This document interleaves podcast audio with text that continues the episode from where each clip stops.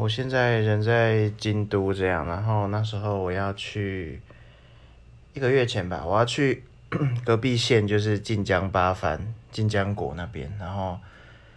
我就遇到管理员，然后管理员就跟我说：“你那个那个晋江八幡一定要去吃晋江牛，那个和牛超好吃的。”我说：“好，我绝对会去吃。”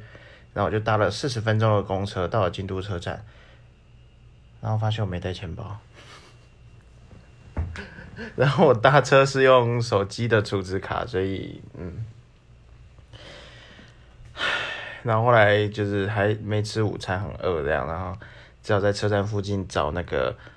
投币的，不是投币，那个什么拉面按钮那个机器，然后是可以逼交通卡的，然后好不容易吃到饭，然后再搭回来，然后下午管理员看到我就说，嗯，你怎么还在这边？就超糗的这样，